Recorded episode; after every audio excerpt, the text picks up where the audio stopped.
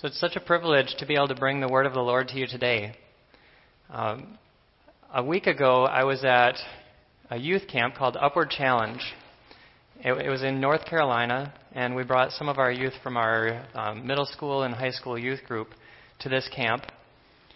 Now, many of you had been praying along with us for quite a few weeks before we went to camp, and I just wanted to take a moment to say thank you so much.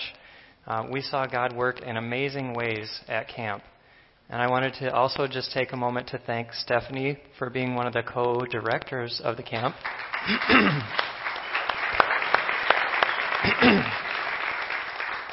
and also Jackie for coming with me and being a leader there and also helping to drive. Uh, that was helpful. Yeah. So. So today is our last message in our series on a life of joy. We've been going through the book of Philippians and studying um, all the different ways that Jesus has been um, telling us that we can live with joy through his power. And so, as we look at the very last few verses of the book today, I'm going to be weaving in some of the themes from the book in order to close out our series. And as I do that, I'm going to be using some stories from camp in order to um, let you know what happened there and just to show some of the ways that those things were lived out um, during that camp. So I hope that at the end of today, you'll be able to uh, be reminded that we can all live a life of joy through the grace of Jesus Christ. So please turn with me to Philippians chapter 4, verses 21 through 23, which is on page 1827 in your Bibles on the seats.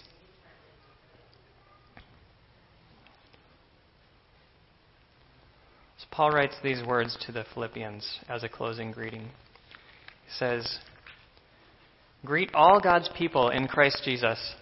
The brothers and sisters who are with me send greetings. All God's people here send you greetings, especially those belonging to Caesar's household. The grace of the Lord Jesus Christ be with your spirit. Amen. So in verses 21 and 22, we can find a theme that runs through the whole book, and that's that we can all live joyful lives because we're all part of the body of Christ. In these verses, uh, Paul greets all of the people at Philippi, and he does something a little different here, though, than compared to what he does in some of his other books that he writes. Uh, for instance, in Romans, he greets 20 different people that he names by name and sends them his greetings, in addition to all the people reading his letter. But here he doesn't do that. He just uses the word all. Says, Greet all of God's people in Christ Jesus, and he sends greetings from all God's people who are with him. And so as I studied this book, I was able to count more than 10 times that Paul speaks to all believers like this. He opens by greeting all. He prays for all. He is thankful for all. He longs or misses all. He rejoices with all. He says that all share in God's grace, all progress in joy and faith. All should live for Christ, and all should be gentle. And then he closes by greeting all. He's addressing this to all who are in Christ. In other words, all who call Jesus their Lord. It doesn't say to all who are good enough, or to all who are deserving, or those who work the hardest. No, he's saying all. All of God's people. Everyone who acknowledges that Jesus died for their sins, rose again, and was lifted to the right hand of God to defeat death and to become Lord of their life. When you believe that, you become part of God's family and part of His body. And so Paul reminds us here that God is calling us as a body to unity. And by doing that, we can live in joy and peace. So, chapter. Oh, you know, I forgot to mention that um, there's an outline in your bulletins that has some of these verses that I'm going to be hitting on here. So you can follow along as we look at some of the verses throughout the book of Philippians. Chapter 2, verse 1 through 4 says, Therefore, if you have any encouragement from being united with Christ, any comfort from his love, if any common sharing in the Spirit, if any tenderness and compassion, then make my joy complete by being like minded, having the same love, being one in spirit and of one mind. Do nothing out of selfish ambition or vain conceit. Rather, in humility, value others above yourselves, not looking to your own interests, but each of you to the interests of others. And then in 3 verse 20, he says, But our citizenship is in heaven, and we eagerly await a Savior from there, the Lord Jesus Christ. At camp, we saw a lot of changes happen throughout the week, and one of those changes was a growth in unity and fellowship. When we first got there, I saw lots of little groups of students hanging out together. Um, they hung around with those people that they knew. Uh, they went everywhere as little groups. There wasn't a lot of mingling happening there. But as the week went on, I saw God start to work and to build fellowship and unity. So we started playing some games, and the kids started to get to know each other. But what, what really got unity and fellowship to happen was when they started to look to Jesus and to look to support each other as a body. One of the nights we had a worship and testimony time, and uh, a lot of kids were really touched. And so as someone started gently crying, I saw a hand go around a shoulder. I saw someone else give someone a big hug. There was another time that uh, something similar was happening, and we all linked arms, like what you see in the picture there. We linked arms and prayed for each other. And by the time we were done with camp, no one wanted to leave because we had so many friends. Everyone had made new friends, and there was a lot of unity and fellowship, and it was exciting and joyful. And so that was such a great change to see from the beginning of the camp. All right, in verse 22, we find our next theme in the book of Philippians, and that is that we can live joyful lives by living like Jesus. Okay, good. It did. Um, when we do that, then others can see the difference in us, and that points them to Jesus. So, something interesting about this verse is that Paul does mention one group of people who especially wanted to send greetings to the Philippians, and that was those people in Caesar's household. Now, if you're not familiar with who Caesar was, this was the emperor of the entire Roman world, so the most powerful person that existed in that day, basically. And Paul says, There are members of his household that are greeting you, Philippians. And so, members of Caesar's household, that would have included not only his members of family and um, high ranking officials, but it would have also included any free or slave that worked for him anywhere in the entire Roman Empire. And so, for the Philippians, who were living in a small, not really influential church that was in kind of an impoverished town, to be greeted by members of Caesar's household, that would have been really, really significant for them. And it would have given them encouragement.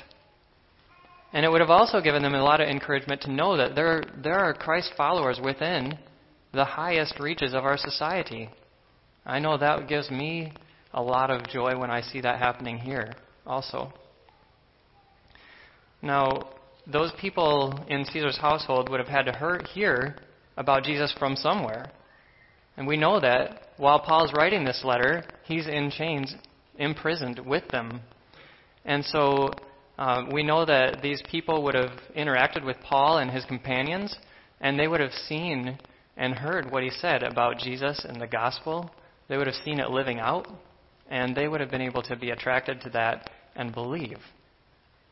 And so that would have given the Philippians boldness to live like Jesus and to share Jesus Christ with people because they would have known hey, anyone is able to accept the gospel, and it's for everyone. So, Paul gives us quite a few different ways that summarize how we can live like Jesus in our lives. And the first one is to be content and joyful in all circumstances.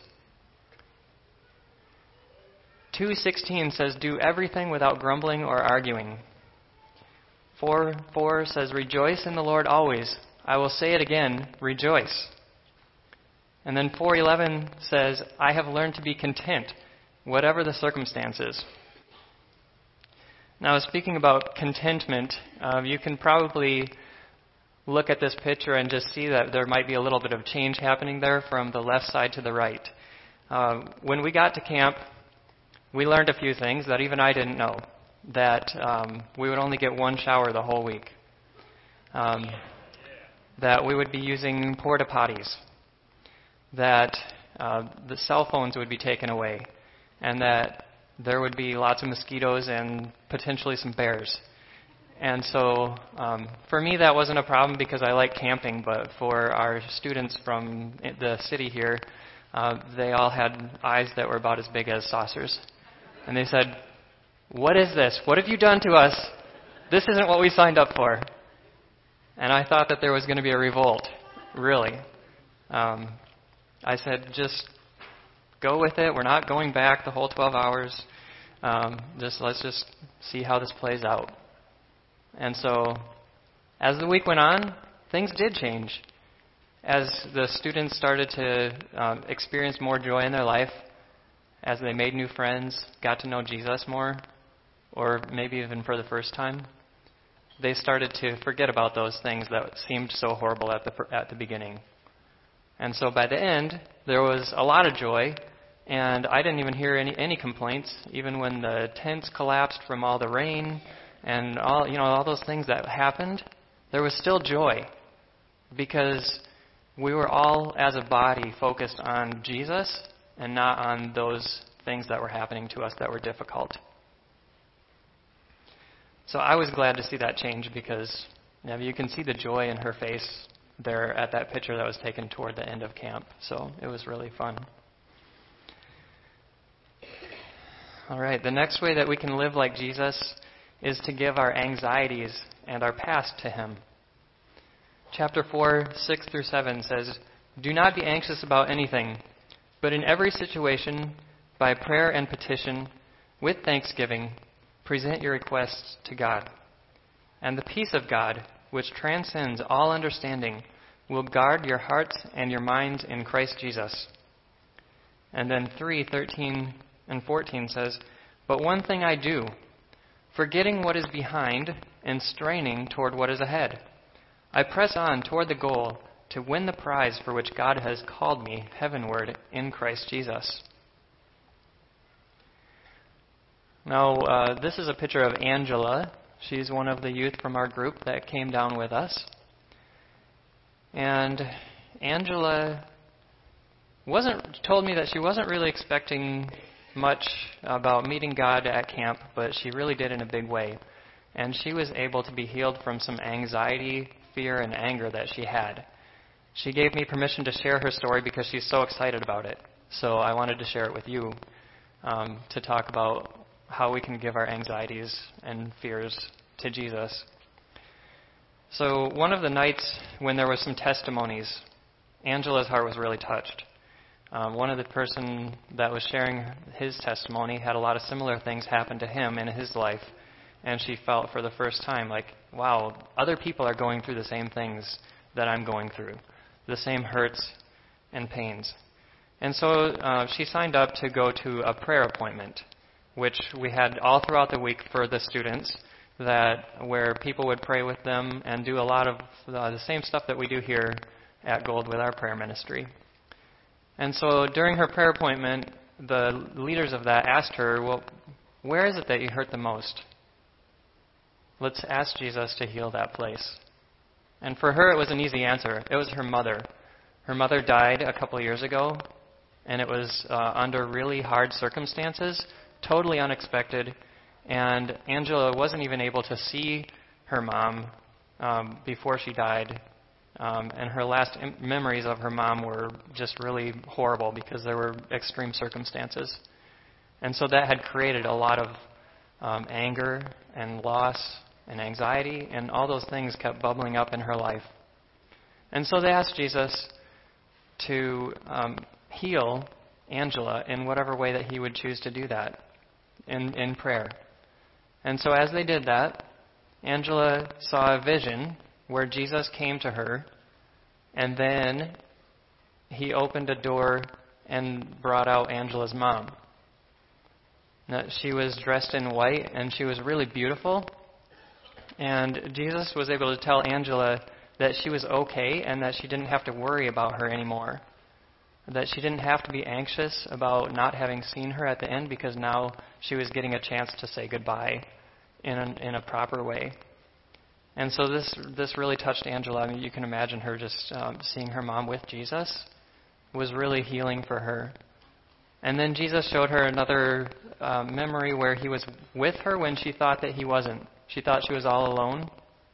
Uh, but Jesus showed her that he was always with her.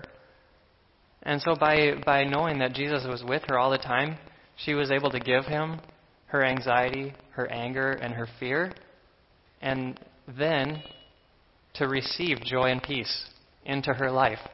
And at the end, and even at, uh, this Tuesday when she shared that story at our youth group, she was just so joyful. She even said, I'm just so full of joy and peace. And uh, yeah, praise Jesus for that. I'm so happy that um, He was able to work in her life like that. One more way that we can live like Jesus is by keeping our focus on Him. 127 says, Whatever happens, conduct yourselves in a manner worthy of the gospel of Christ. 3 7 says, But whatever were gains to me, I now consider loss for the sake of Christ. And then 48 says, Finally, brothers and sisters, whatever is true, whatever is noble, whatever is right, whatever is pure, whatever is lovely, whatever is admirable, if anything is excellent or praiseworthy, think about such things.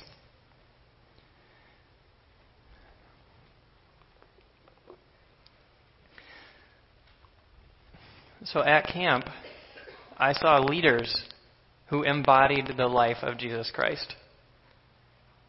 Uh, I saw people giving selflessly of themselves in order to point all of the campers to Jesus, um, even if it meant sleeping in a, a tent um, with the campers, if, even if it meant going to the hospital for an entire day with one of the campers who wasn't uh, feeling well, like what Jackie did missed a whole day. Um, and I also saw this playing out in some of our the ways that the leaders worked together. So each morning and afternoon we would have a leadership team meeting where we would pray about and discern where we should be going. And so instead of following uh, the camp curriculum rigidly, we were discerning where are these kids at? What do they need? How can we point them to Jesus the most? And how, how can we open it up for God to work in their lives? And so we would ask Jesus, show, you know, Jesus, would you lead us?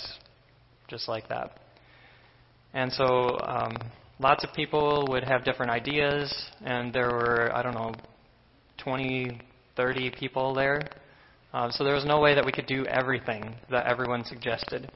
But thankfully, everyone was so focused on Jesus and what Jesus wanted to do that we were able to um, put our own ideas aside and to trust Jesus that He would use just the right ones out of that whole list that we came up with.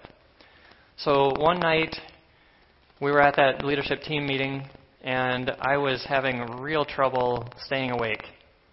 Honestly, I was uh, pretending to do some exercises for my back because my back was a little irritated that there, but I was really just really struggling to stay awake.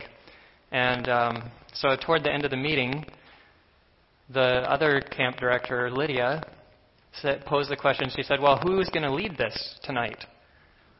And I immediately felt like, oh, shoot, I bet it's going to be me. Um, I haven't even been fully here. Um, and then, then she, right when I felt that, she pointed at me and one other person was like, what, what about one of you two? And I was like, well, okay, I guess it's me. Um, if I felt that already, and then she pointed right at me. So after the meeting, then Lydia and I discussed, okay, well, what's our plan going to be? There were like all these all these things that we had discussed at the meeting, all these different ways that we could have gone. And so we talked about a few of those. And then the music started playing for the large group session. We're like, okay, we got to go in there. We're the leaders. We have to be there. So we went in, and even while we were singing, we were still looking at this little notepad and trying to figure out, okay, what is God like pulling together here? We kept seeing Father written on there. Um, not a lot of the kids knew that God was their Father. And um, so Psalm 139 kept coming up to me, and that's a psalm that's really near and dear to my heart because we have it over uh, Raylan's crib, um, where it says, You're fearfully and wonderfully made, and it talks about God's Father heart for us. And so I, was, I think I'm supposed to read this and talk about that, so we said, Okay. So that's what I did. Um, and it ended up really connecting with a lot of the kids, and um, it was just, uh, there was a lot of um, God working in hearts that night. And every night, that's what happened. Every morning, that's what happened. Um, God led very clearly, even if it was at the very last minute. And he, he gave a lot of fruit because he was present there and he was working there. So it was really exciting. Yeah. All right, and from then the last verse of our passage today, we can find a final theme of the book of Philippians that we can live joyful lives because Jesus supplies us with the grace that we need. I know for myself it often seems quite hard to always be joyful and to always be content in every circumstance and to be not complaining, not be anxious, all of those things that we're talking about of how to live like Jesus. So in verse 23, Paul gives this blessing the grace of the Lord Jesus Christ be with your spirit. Amen. So, what is this grace that he's talking about? The most common way that we usually think about grace is that of a free gift that's something that God gives us that's undeserved. That is where um, salvation comes from. Um, in Ephesians 2 8, it says we're saved by grace through faith. It's a free gift of God. Now, the grace that Paul is talking about here is just a little bit different. This is an impartation of a sustaining power that comes from God. Jesus died on the cross so that we could receive this grace, so that God could pour it out on us, open up the riches of heaven that He has for us, and give those to us so that we can live like Jesus and so that we can point others to Him, kind of like a conduit flowing down and out. In 2 Corinthians 12, Paul experiences this type of grace and talks about it a little more. That's where he has a problem, something he called a thorn in the flesh, some weakness that he had, and he asks God to take it away. And God says, My grace is sufficient for you, for my power is made perfect in weakness. Then in chapter 4, verse 13, Paul says, I can do this, which is all of the stuff that he's talking about in the book, through him who gives me strength. He knows that living like Jesus is something that we can't do on our own. We need God's help in every moment and in every situation. God's grace is like the lifeline that He gives us through His Holy Spirit in order to live like Him, in order to deepen our relationship with Him, and in order to point others to Him. So, my last story is um, about this type of grace and how it fell on me during camp. I was really tired toward the end of camp. Um, we had been, I had been only sleeping about five and a half hours in a tent that smelled like nasty feet, with these other, you know, teenagers and um, then I also had these all these leadership things that I was doing there. I was um, helping to lead a small group. I was helping to lead morning prayer. I was helping to um, lead prayer appointments, and then also I was the official camp photographer. So, um, not to mention that this is in the mountains, which is beautiful, but also a lot of walking up and down mountains. So I was really tired. Uh, when Friday rolled around, the last day of camp, I felt like I could hardly open my eyes in the morning. Like I was like, I cannot get up. I don't have any energy left. And yet it was going to be my busiest day because I had quite a few prayer appointments scheduled. And there was a, a lot of other things going on that day.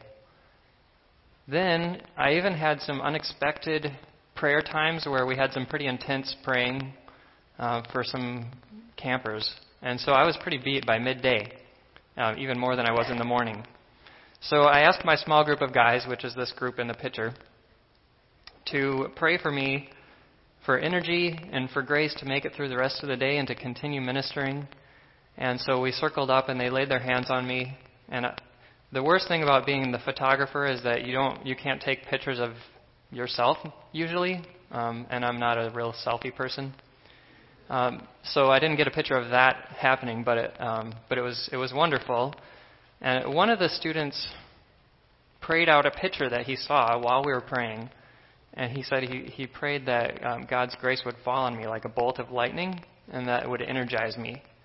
And that I really felt that happen tangibly in in a real way. I was energized. I was kind of jumping around like, hey, I got Holy Spirit energy right now. And I really did. I was able to make it through the rest of the day, um, and then also make it home the next day. And so I just was able to realize that firsthand that God does fill us up when we ask Him, and He is the one who wants to supply us with His grace and His um, energy. So I hope that these stories have encouraged you, and I'm thankful that you all are so encouraging to me and that um, so much prayer went into this camp. Um, I'm thankful for the ways that Paul tells us that we can live like Christ in this book of Philippians and that we can have joy. And I'm also thankful that God supplies that joy and that peace to us. Now, maybe you feel like these stories could only happen to other people. Because camp is usually a mountaintop experience, and we're not at camp now. But I want to remind you that you are a part of the body of Christ. And Jesus has great things planned for you. The book of Philippians is a, kind of like a blueprint to help us live a life of joy and peace as we live like Jesus. And God's grace is available to us because of what Jesus has done for us on the cross. So let Jesus be your Lord and look to Him for your joy, peace, and strength. And He will be faithful to supply it. Amen.